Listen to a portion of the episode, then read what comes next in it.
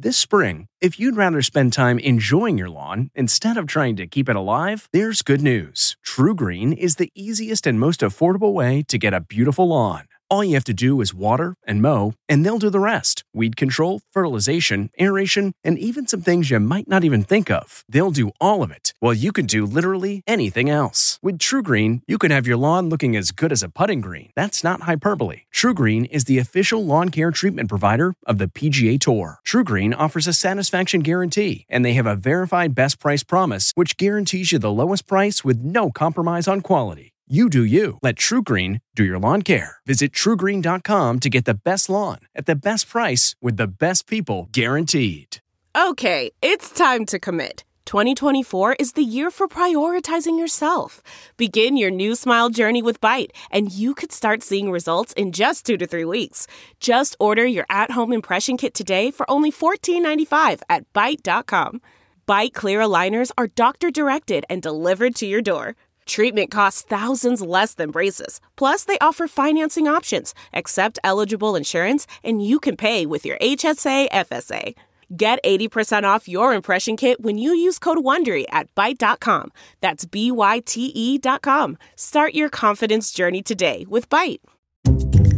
This is Intelligence Matters with former acting director of the CIA, Michael Morell. Brought to you by Lockheed Martin. Your mission is ours when you really look deep into the region, you see that the demographics of the region distinguishes it unbelievably.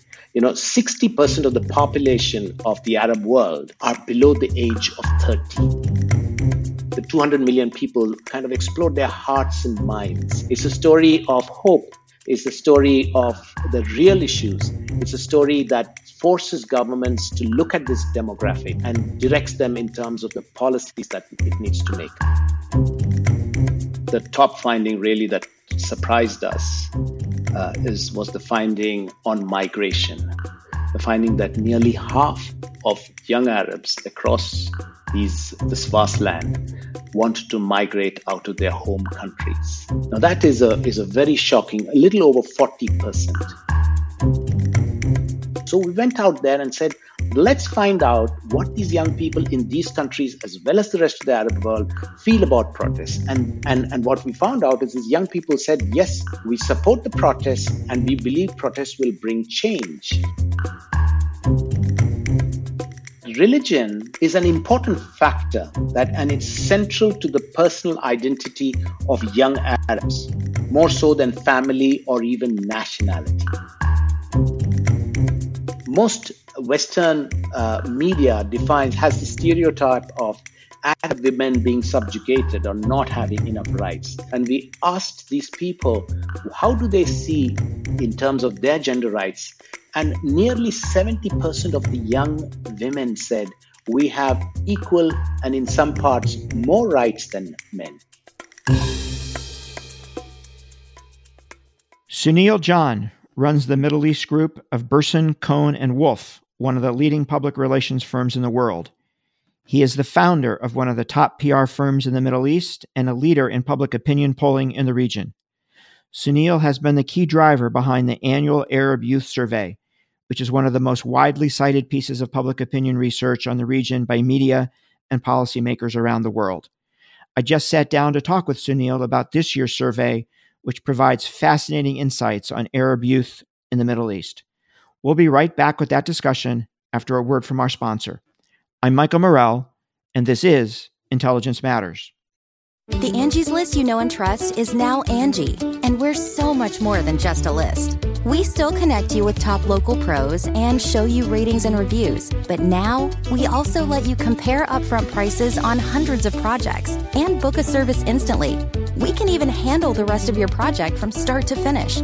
So remember, Angie's list is now Angi, and we're here to get your job done right. Get started at Angi.com. That's A N G I, or download the app today. Sunil, welcome to Intelligence Matters. Thank you for joining us all the way from Dubai. Such pleasure to talk to you, Michael uh, it's indeed uh, uh, a real honor to, to be able to talk to you about uh, what's happening in this region uh, and our wonderful Arab Youth Survey. Sunil, let me start by telling my listeners that I have, for a number of years, been following the annual survey of Arab youth that you just mentioned. And that while I've always found the survey results to be interesting, I found this year's survey to be especially so. So I asked you, Sunil, whose organization produces the survey, to join me on the show here to talk about it. And we're we're very, very lucky to have you with us. Sunil, maybe the place to start is let me ask you to tell us a little bit about yourself and the different roles that you play. Thank you, Michael. Uh, just very quickly, uh, I, am the president uh, for the Middle East uh, for uh, BCW, which is Burson Cohn Wolfe, uh, which is a WPP company headquartered in New York.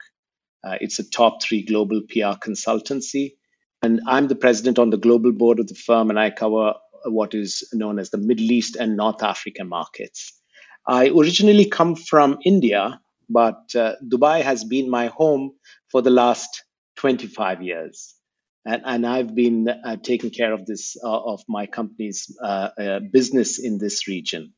Uh, as you know, my, Michael, UAE is an amazing country. It's, it's just a population of 10 million people, but there are nearly 200 nationalities that live and work uh, in this in this amazing land. Yes, and, and, you will you will be interested to know there are over fifty thousand Americans that live uh, in the UAE as well. Uh, so the city of Dubai, which is an enterprising city, uh, which has no oil, unlike most people think that this is an oil-driven economy, the city of Dubai has no oil, but it has enterprise, and it created that platform for me uh, who came from all the way from Mumbai in India to create my own firm, which I started uh, after working in two other firms in the year 2000. So it's been 20 years since I started the firm called ASDA'A, which is an Arabic mm. word which means echoes. So we echo the messages of our clients in the marketplace. And then in 2008, WPP acquired majority stake in my firm. And from a small firm of six people and one office in Dubai, we were at that time 160 people with eight fully wholly owned offices covering the vast region of the Middle East and North Africa region. Uh, uh, and, and that's that's a little bit about me, uh, Michael. Sunil, can you tell us a little bit about the annual youth survey? How did it get started? Why did it get started? What's kept it going for what 12 years now? 12 years exactly. 12 interesting years because this region's gone through such dramatic upheavals during those 12 years.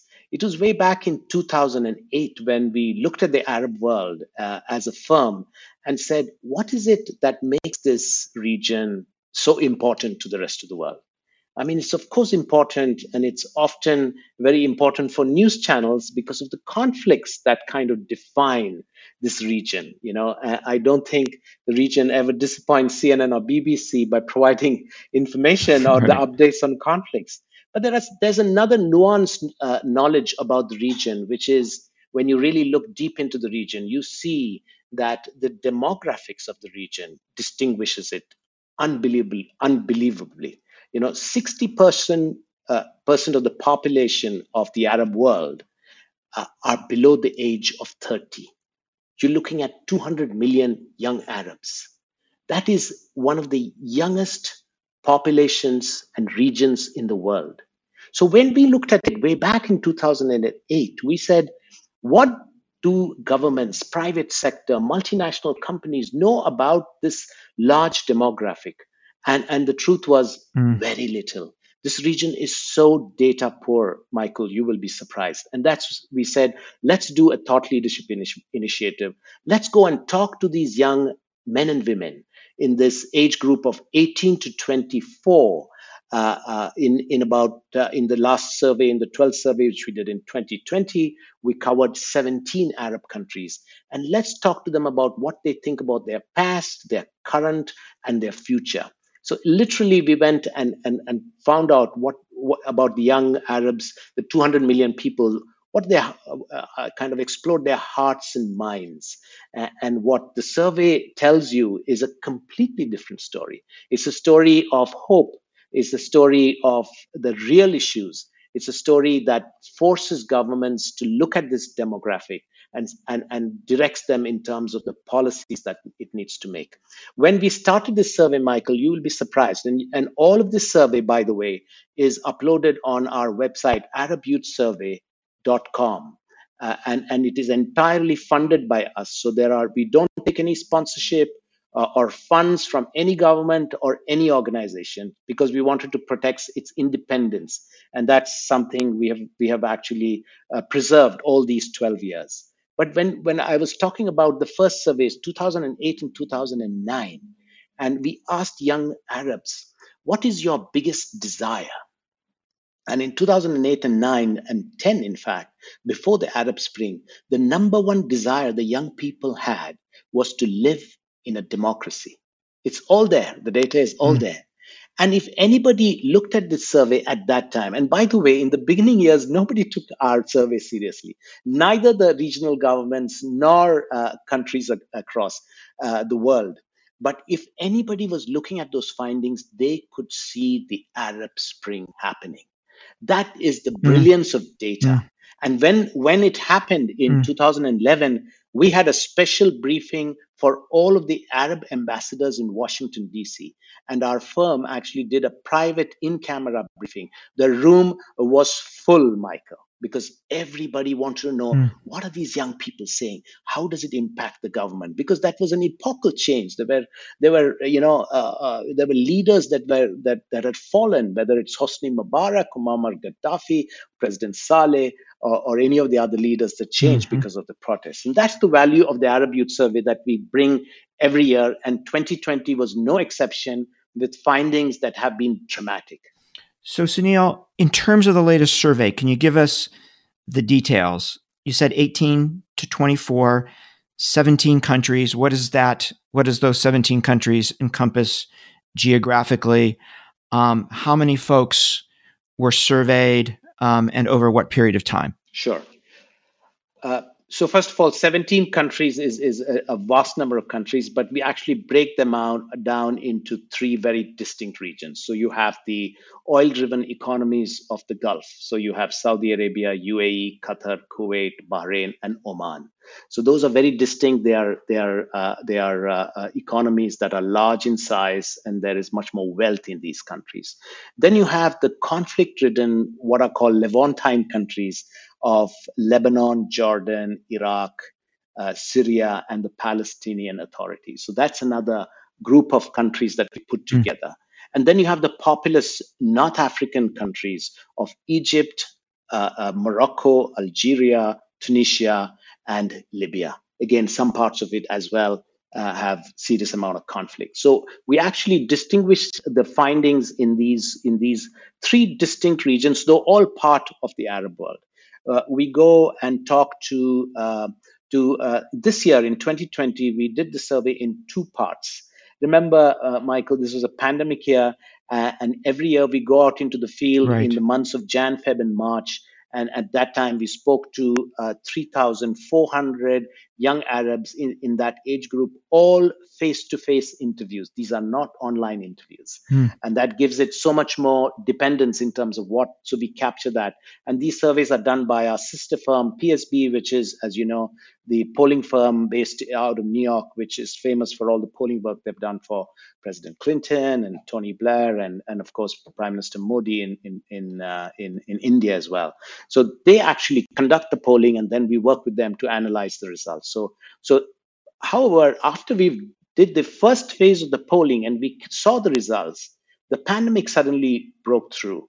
Uh, in the region until March, it hadn't really affected the region. And we said, you know, we can't come out with the finding until we do a bit of a, you know, kind of a post-COVID or, or during COVID survey to see if there ha- if perceptions have changed. So we've been back into the field and did 600 interviews in about in six countries. So the survey uh, this year has captured about 4,000 interviews with young people, as you said, in the age group mm. 18 to 24, 50% male, 50% female.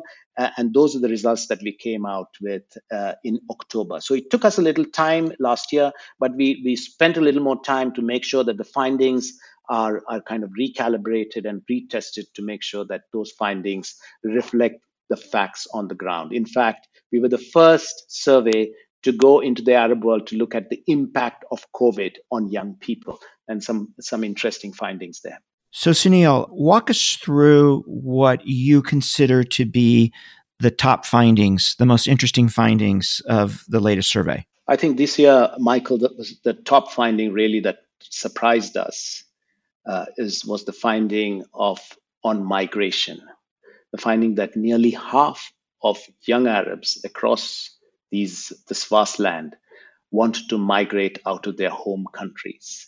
Now that is a is a very shocking, a little over 40%. When you have your young population having lost hope in their in their in their countries and want to migrate, that is a huge red flag for governments, not only for governments in the region, but a huge red flag for, for the foreign countries where these people want to go. The pressure on the border mm-hmm. in Europe is fairly well known. And how did that finding happen? Because we there are three things connected with this. In 2019, if you remember, Michael, there were a huge number of protests in countries such as Lebanon, Algeria, Sudan, and Iraq and and these were young Arabs yes. going onto the streets and protesting against the lack of opportunities and youth uh, having not enough uh, employment. As you know, the Arab world has the highest youth unemployment rate in the world, as per World Bank, nearly 30%. And that created a huge amount of anxiety and pressure. Then the economies had had its own pressures. Youth went there, and they actually it resulted in change in leadership in all of these four countries. So we went out there and said, let's find out what these young people in these countries, as well as the rest of the Arab world, feel about protests. And, and, and what we found out is these young people said, yes, we support the protests and we believe protests will bring change. It was almost described as Arab Spring 2.0, you know, almost a, a new version of that. But the real reason why these young people went onto the streets is because they were frustrated with government corruption and corruption that stopped opportunity reaching these young people. And when there is this pressure mm. of no jobs, no and, and, and increasing government corruption, what do young people uh, you know do? And that's where the finding of migration really, really surprised us. But you know, that's kind. And is that? Sorry, go ahead. No, I was just going to ask if that if that finding is consistent across the three groups of countries that you talked about earlier. Oh, uh, that is uh, uh, very much uh, in in the uh, North African and Levantine countries, as as we know. I mean, the, the highest amount of propensity to emigrate is in Lebanon. Nearly 77% of all Lebanese youth mm. wanted to emigrate. Libya, 69%. Yemen, 66%. Iraq, mm. 65%. Those are the top four countries where people want to emigrate. And not surprising, Michael, because those are the, the, the, the countries with the highest amount of conflict and pressure on the economies. But yes, right. yes Palestine, right. Jordan, Syria, Sudan, all of those are over 50%. Uh, and, and so, but however, the lowest, I mean, in the UAE, for example, just under 3% of the people want to emigrate. In Saudi Arabia, just 6%. Oman, about 12. So similarly, so the Gulf uh, countries do not have the pressure of immigration. It's more in the conflict-ridden countries of North America, North North Africa, as well as the Gulf. Gotcha. So, what else in terms of, of key findings? I think the, the, the second finding that uh, that really uh, uh, was important, and especially uh, for your audience to know, is that what defines young people and their personal identity. And what we found, and this is consistent over the last two years, is that religion is an important factor that, and it's central to the personal identity of young Arabs more so than family or even nationality. But these young people, when we further probed on the subject, we found that while religion is important for their personal identity, they do not wish religion to play a big role in society. They want a diminished role for religion in, in public. And they want religious institutions to reform. And that is, in many ways, a nuanced finding of how young people see the future. because religion dominates society for decades together. And here is a young right. cohort of young people who are saying, yes, you know, religion defines me, but I want a, a, a, a public society where, you know, where one looks at proper governance, one looks at uh, efficiency, looks at great policy, and addresses the key issues of good quality education and jobs. That is a quite surprising finding. And I think that's a positive finding in terms of how young people have a modern outlook towards their future.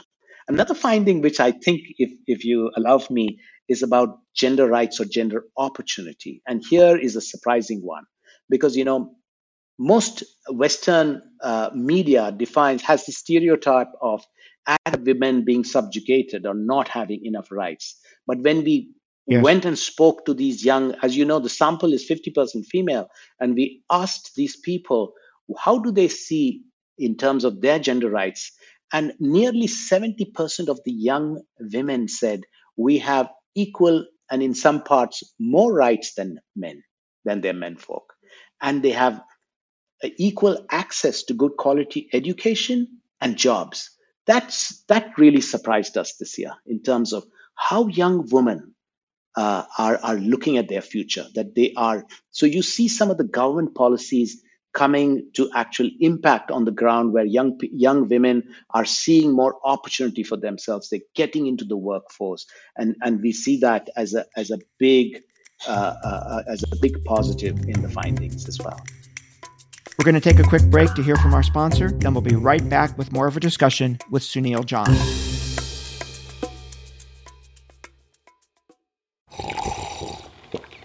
That's not just the sound of that first sip of Morning Joe. It's the sound of someone shopping for a car on Carvana from the comfort of home. That's a good blend. It's time to take it easy, like answering some easy questions to get pre qualified for a car in minutes.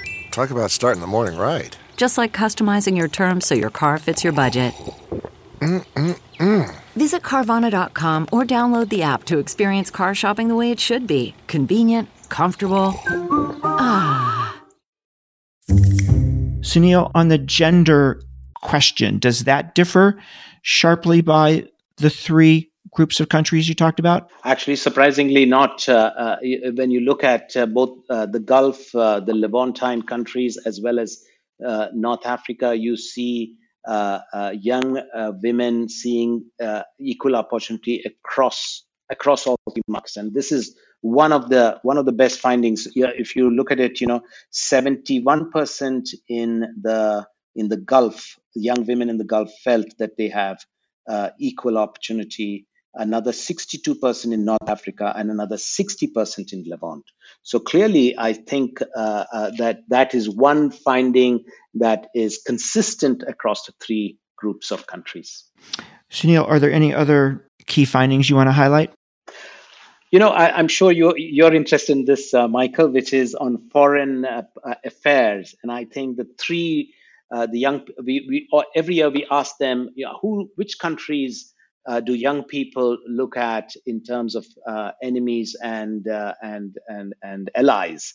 Uh, and right. and and this is quite a dramatic change because from as you know historically you know the the, the center of power has always been uh, you know the, the, Cairo and Damascus and Baghdad in in many ways uh, but that has changed because the the three rising powers according to Arab Youth uh, and that's both the Arab and the non-Arab countries the first one is Saudi Arabia then comes UAE and the third is the United States of America the US is seen among KSA and Saudi Arabia and UAE as the three rising powers. And there is some very nuanced findings of how young people see the United States as an important uh, ally in their future. And we could probably discuss that even more, uh, especially with regards to how uh, how things have changed, especially with what I call the Trump effect.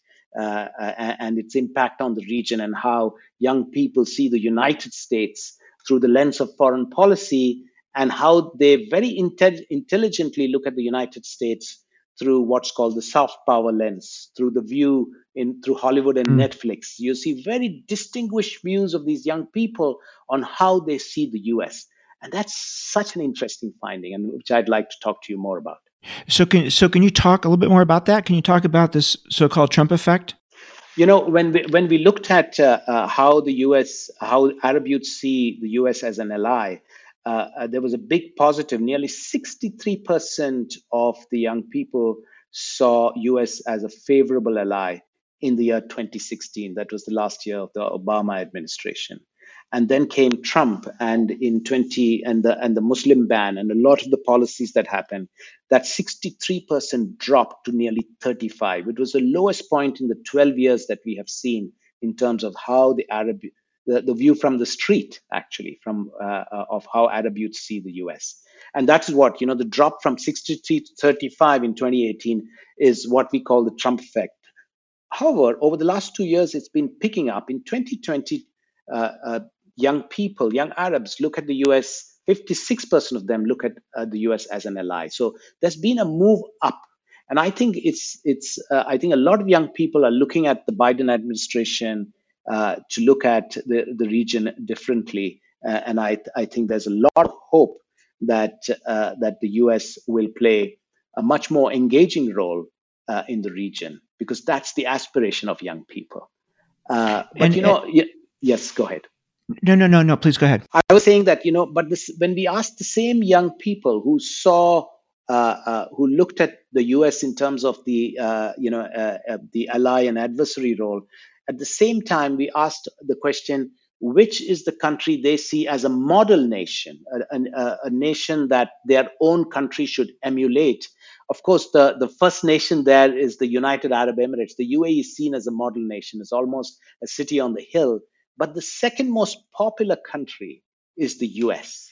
So when you look at it, that is there is an aspiration value of brand United States in the minds of young people. They see and they understand the values of what US stands for, and there is this huge thirst to know more about the country, to to understand, to to uh, to to know the American way of life as a land of opportunity, and they want their own country to emulate what the US done. The second most favorite country of Arab youth after the, the UAE is the US. And I think that is that is quite, uh, you know, I, I look at this cohort of young people, you know, as a very intelligent uh, uh, set of people who understand and nuance their perceptions by what they see. And, and that is, uh, uh, is quite an interesting finding. How did they think about China in that allies enemies context?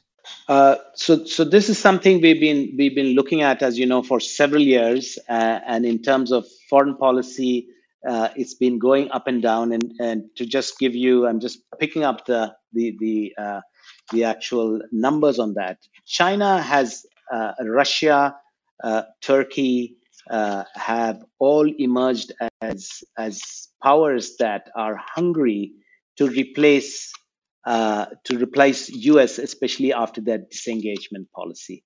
And I mm. think uh, uh, that's something that the United States need to look at very, very closely. So when you look at it, uh, China is seen by 73% as an ally. Russia is seen by at 71% as an ally, Turkey by 61%, and then comes the United States at 56%.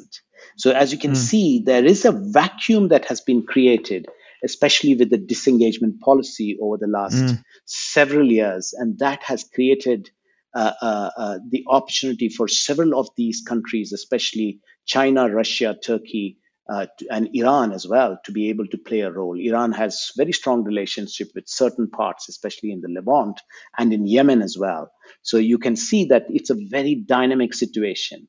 But however, I think you know, as I said, more and more the Arab world is turning to its own in terms of its allies. So if you look at its two biggest allies are, you know, the, the Saudi Arabia and the United Arab Emirates, and that's where the center of foreign policy power is today, uh, and and that has dramatically changed from you know five, six, ten years ago. What's attractive about the UAE as a governance model to these young people?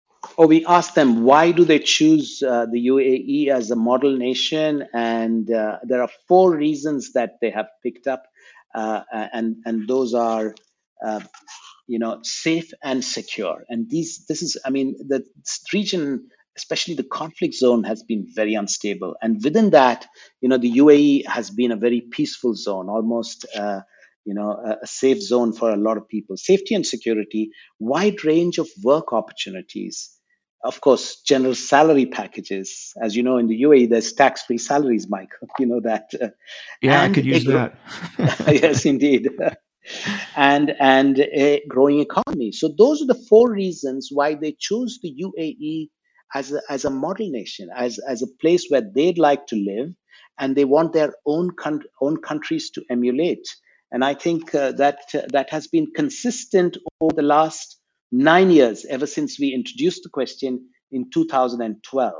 Uh, and the US has remained the second choice over the last six years, Michael. So you know, so there is that aspirational value of the US as well that that holds a great amount of traction in the minds of young young Arabs. Yeah. So, Sunil, when I look at the totality of the findings, the single word that jumps out to me is pragmatism. Can you just react to that? Absolutely. Uh, I think when you when as i said earlier uh, michael that when we asked young people in the early years of the survey in 2008 uh, 9 and 10 what is their biggest desire and they said that their biggest desire is to live in a democracy.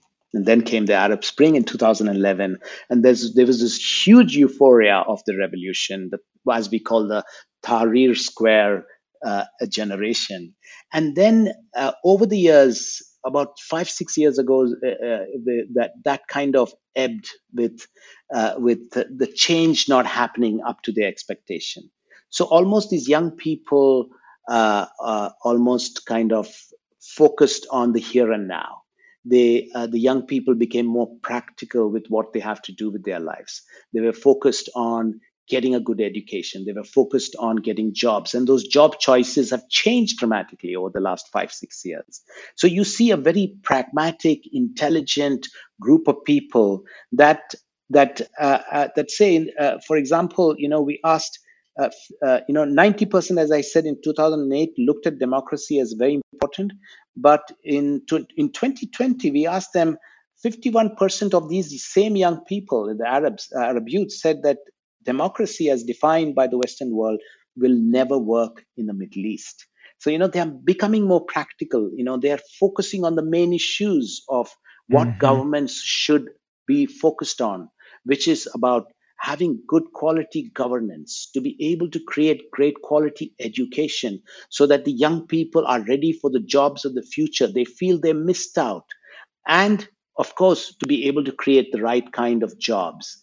And if you look at it, uh, Michael, you know, the, uh, when we looked at it 12 years ago, the majority of the uh, of jobs were coming in the government sector. The government mm. was providing all that the young people needed, and young people preferred to work in a cushy government job. But government is maxed out. How many more jobs can they create? So, you know, I, I think more of the government policies is to encourage the private sector to create more jobs. And now there is a whole new movement towards, you know, focusing on young people starting their own businesses. So the spirit of entrepreneurship has really emerged over the last four or five years. You can see centers of technology. There are these big unicorns, you know, brands like Careem that, that Uber has taken over, a, a brand like Souq.com that Amazon has taken over. These are all unicorns that have come and emerged from this region. There are there you know there is a, a Dubai startup called Starzplay, which is a streaming video on demand service. Uh, which operates across the MENA markets, and they are bigger than Netflix. You see, because they have, mm. uh, you know, and you have another music streaming service called Anghami, which is bigger than Spotify and Deezer. So, so there's a lot of technology startups, and there's this whole new movement of young people looking at creating their own companies and and looking at private sector jobs. So things have changed dramatically. Yet, you know, the region needs to create a hundred million new jobs. And the problem is that there are more young people coming into the workforce, and the pressure is not stopping, it's becoming even bigger. And the government has to do more. You know, how, whatever, whatever you say about the Arab Spring, that particular movement, it's the 10th anniversary of the Arab Spring actually in, in, in, 20, in 2021. Uh, uh, that movement has dramatically changed how government sees how they run. They've started speaking to their citizens, they've started looking at more policy, and you have this whole new movement of the sovereign wealth funds, especially in the Gulf, focused on domestic investments, on focused on creating jobs, on encouraging the SME movement, the small and medium enterprise uh, uh, sector. They're looking at so in a, from uh, a pivoting from an international investment policy to actually focusing on more domestic uh, industry, on making more uh, making the economies more diversified. You know, the governments are are, are very uh, clear about how climate change is going to make sure that you know hydrocarbon focused economies do not have much of a future in the next 20 30 years. And they need to pivot to an economy that is decarbonized that is much more in a net zero environment that we'll be going into. And that's where governments are pivoting to new policies diversifying their economies focused on infrastructure and creating more jobs for young people. So sunil i take it from everything you've said and from the tone of your voice and actually the excitement in your voice that these results make you hopeful for the future of the region. Absolutely. Uh, there are a couple of things that uh, that define that view, uh, Michael, uh, and if you may, uh, one is of course uh, you're such a keen observer of the region. You know this region. I've read your books, and you understand this. But the big conflict zones, and there are four of them. You know, Syria, Libya, Iraq, and Yemen. And when you look at what's happening in those four conflict zones, there are many of this, many of the actors in that, including the foreign powers, they are veering towards coming to the table for talks to be able to de-escalate those conflicts. Uh, the the huge dynamic of the Abraham Accord uh, uh, that the, the, the UAE and Bahrain signed with Israel and the United yes. States has changed the entire dynamic of foreign policy in this region. And I have no doubt, and I think uh, uh, you know the new Secretary of State Blinken actually in his uh, in his presentation to the Senate did actually say that that policy uh, would continue. Uh, uh, besides, of course, looking at the two, two-state policy with the focus on Palestine as well. But the Abraham Accord has de-escalated a lot of the old conflicts and you know, me living in Dubai and the UAE, you can see how things have changed so fast and so dramatically. You see Israeli business now investing here. So many kosher restaurants opening in Dubai and Abu Dhabi. You're seeing a, a whole set of tourists coming in. Uh, of course, with the, the recent uh, rise in conflict uh, in, in the COVID cases, there's been a little bit of a lull, but I can see huge amount of energy here. And with more and more countries getting into there, there is a new dynamic in foreign policy. And I think that is a big positive development. Uh, uh, besides that, of course, you know, more young people are uh, are are seeing the world not through uh, the eyes of uh, government or state-driven media, but they are seeing the world through social media.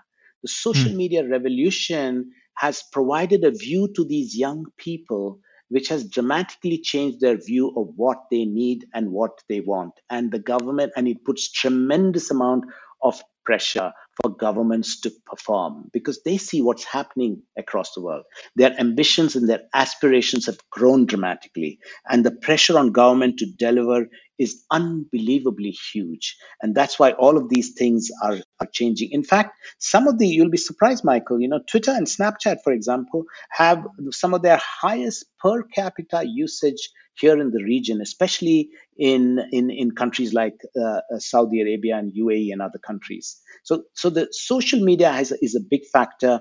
I think uh, government corruption, as our findings said, is a is a massive factor that the young people want the governments to tackle. They want, and when they say that, all they're asking for is more opportunity, uh, and that's as simple as it is. You know, I think governments needs to fix that problem, and, and that's what they're focused on. And of course, you know, yeah. I was just going to say, uh, Sunil, I think that what this means for the United States is extraordinarily important, and it has to start with a better understanding of the region because most Americans, and, and quite frankly, even many policymakers, think of the region in terms of the conflict zones, right? And what you're saying is there's so much more going on here and much of it positive. And if other nations, including the United States, don't see that, if they miss it, they're going to miss a huge opportunity. Totally agree, Michael. I think it's, uh, it, you know, the young people and the region look at the United States as an important ally. There's been traditional links. I think the policy uh, of disengagement has not played well uh, for the United States. It is this is an important part of the world. You know, the Arab world, as you know, Michael, is 400 million people across these 22 nations. Uh, yes, it's known for its conflicts, but now, as you know, it's known for its young, young, young people. But also, it's a region where three of the biggest religions in the world were born. You know, Islam, Christianity, and Judaism was born in this region. There is vast amount of history here uh, and, and, and the young people are dramatically changing this region.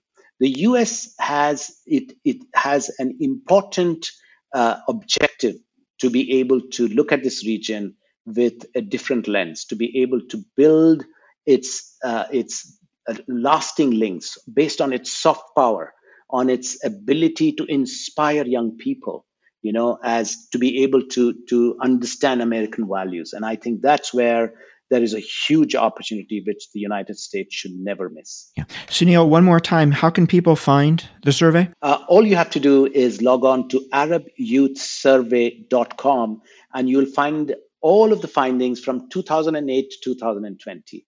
12 white great. papers, great readings with expert commentary as well. So uh, do spend some time and it's uh, and and uh, it's it's uh, a lot of effort that our firm uh, BCW and PSB does, or to bring that survey in a very, very independent fashion uh, to be able to make sure that you get credible and, and scientific results of a huge demographic in the Arab world. Sunil, thank you so much for taking the time to join us. I know it's late there, but I really do appreciate you sharing all of this with us. Thank you. Such a pleasure, Michael, and have a great day. That was Sunil John. I'm Michael Morell. Please join us next week for another episode of Intelligence Matters. Intelligence Matters is sponsored by Lockheed Martin. Your mission is ours. This show is produced by Olivia Gazis, Jamie Benson, Jake Rosen, Paulina Smolinski, and Ariana Freeman. For more from this week's show, visit CBSNews.com. Intelligence Matters is a production of CBS Audio. Look around. You can find cars like these on AutoTrader, like that car riding your tail. Or if you're tailgating right now, all those cars doubling as kitchens and living rooms are on Auto Trader too. Are you working out and listening to this ad at the same time? Well, multitasking pro, cars like the ones in the gym parking lot are for sale on Auto Trader. New cars, used cars, electric cars, maybe even flying cars. Okay, no flying cars, but as soon as they get invented, they'll be on Auto Trader. Just you wait. AutoTrader.